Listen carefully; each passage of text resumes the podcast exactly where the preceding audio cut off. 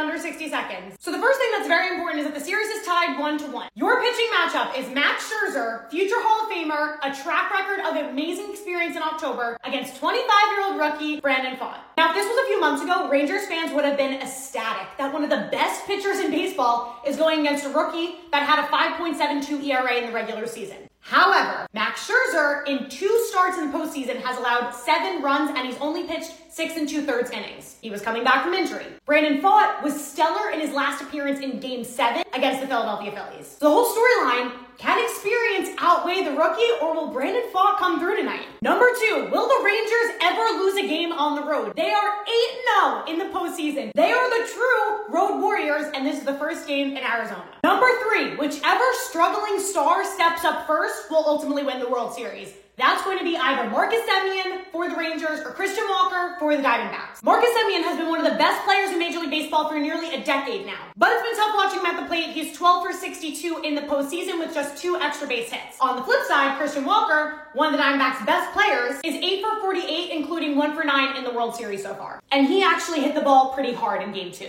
Let me know your picks for game 3 and make sure you're following me for all World Series content. Short Cast Club